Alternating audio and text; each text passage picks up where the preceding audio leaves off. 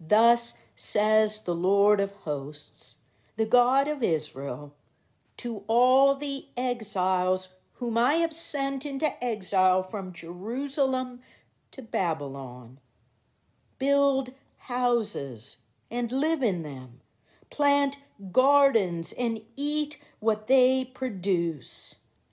But seek the welfare of the city where I have sent you into exile and pray to the Lord on its behalf, for in its welfare you will find your welfare. For thus says the Lord Only when Babylon's seventy years are completed will I visit you, and I will fulfill to you my promise and bring you back to this place for surely I know the plans I have for you, says the Lord. Plans for your welfare and not for harm, to give you a future with hope.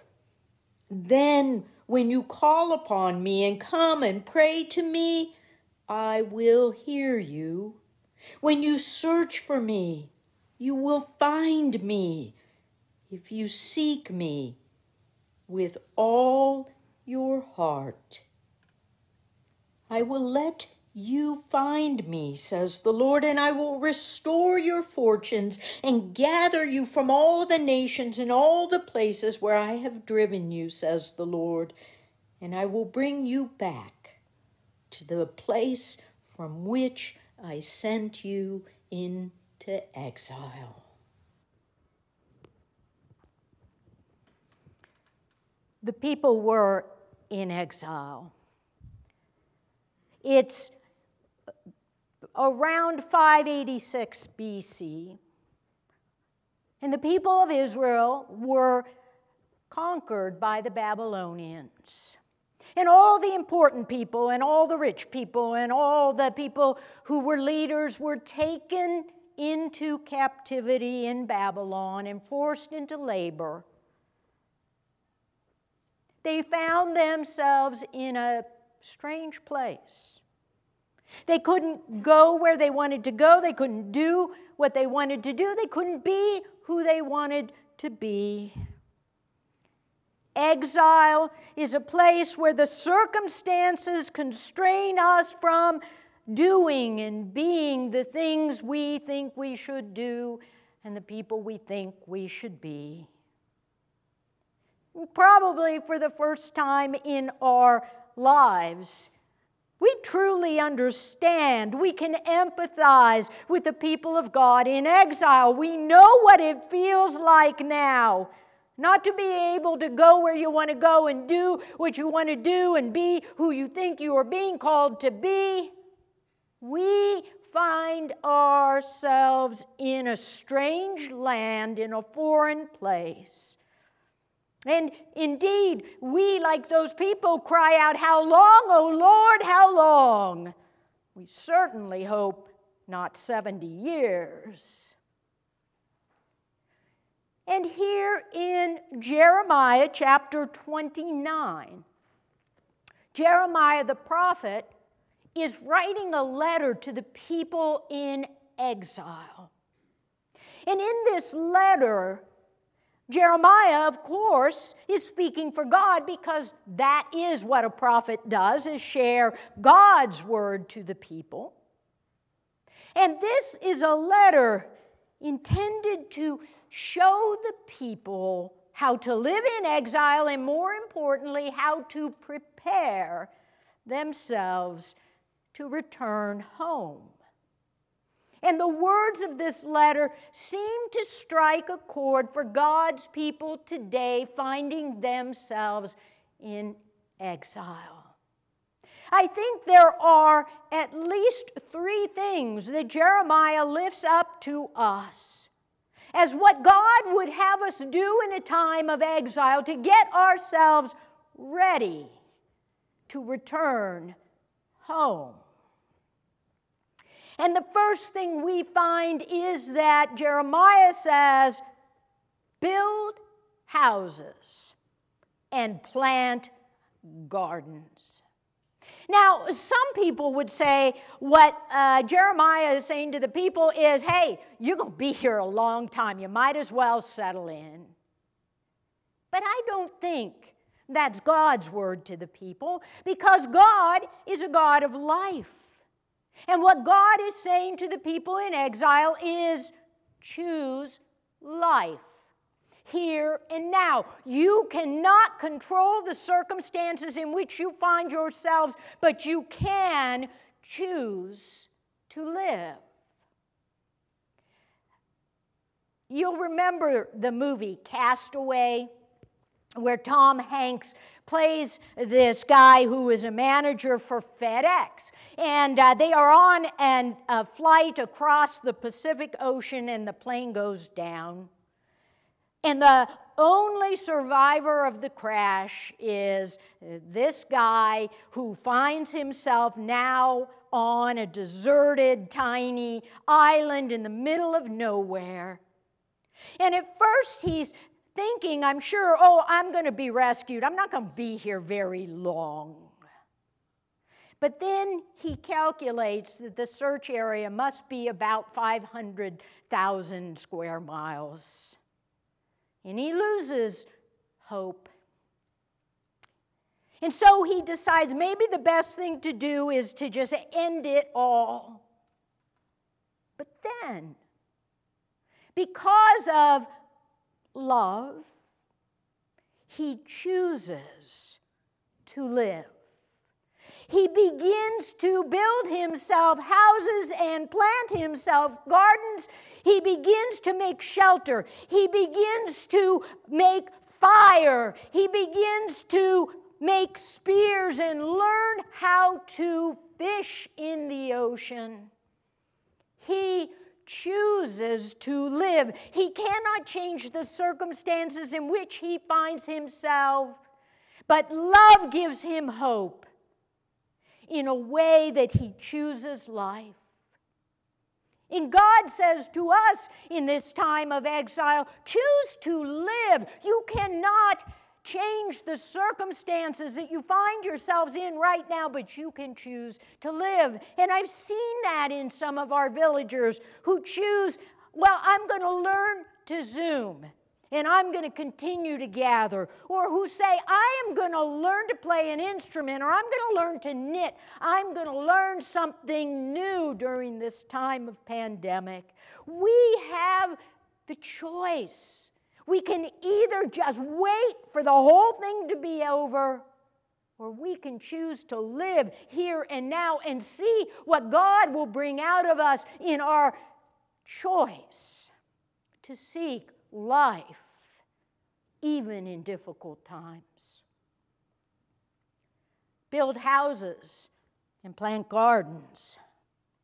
And then Jeremiah says something that even sounds a little bit strange. He says, Seek the well being, promote the welfare of the city where I've sent you into exile. Pray for them, for when they do well, you'll do well. Now, I can think of a lot of times you, you really wouldn't want to pray for those who are holding you captive. But it sounds a lot like Jesus when he says, Pray for your enemies, love your enemies. Now, that's a whole sermon in itself. But I honestly think the point of what Jeremiah is saying here is this. So often, when we find ourselves in difficult circumstances that we can't control, we get angry, we get resentful, we get anxious, we get fearful. We let these emotions take over us, and it creates difficulty not for whatever situation or people hold us captive, but for ourselves. In being resentful of the situation. The only one we're really hurting is ourselves. You know this. You know that person at the office who for eight years has held a grudge against whoever. But those eight years, that other person never knew it. The only one who was harmed was you for holding that grudge. And so Jeremiah says, Look, pray for those who, who, who you feel angry toward. Pray for the situation that makes you fearful. Because the one thing we know to be true is that prayer changes us. You know, it might not change the Babylonians, it might not really change the coronavirus, but it will change our attitude toward it. And it will make us more open to the living God in the midst of the situation we find ourselves in. And certainly, when we pray for whatever is causing us difficulty, if that situation or those people begin to do better, we do better. And so, there is this idea that we can adjust our attitude when we pray for the circumstances, the people, the situation that feels so difficult to us. In the midst of those prayers, we find ourselves with a sense of peace and a hopefulness that comes out of knowing who God is. Seek the welfare of the place you find yourself. And then Jeremiah gives us a third piece of advice to prepare ourselves for when God will lead us out of exile. He says this that God already has plans for us, for our well being that we should call on God, that we should pray to God, that we should search for God, that we should seek God with all our heart, and then we will find the living God in our midst. You know, sometimes we, people of God, we think, well, I have Jesus within me because I am a believer. And that is true. But if we take that Jesus being within us as whatever I think the future is, whatever I plan for the future is what it will be, we're missing the point. Because God, Jesus, the Spirit, is always out in front of us, leading us and trying to get us to go in the way that will lead to life. God is trying to show us the way that will lead us back to our home that will lead us out of exile. But we have to look for God's way and God's plan. We have to pray, show us the way. We have to ask God and seek after God to tell us who do you want us to be? Which way do you want us to go? Lots of people have said, that this pandemic is a time when we should be getting clarity about what really matters. And all those things we let be important that don't really matter at all. And so God says, use this time to open yourself to me and to learn what really matters and to see who I need you to be and what I need you to do as I lead you back to the promised land.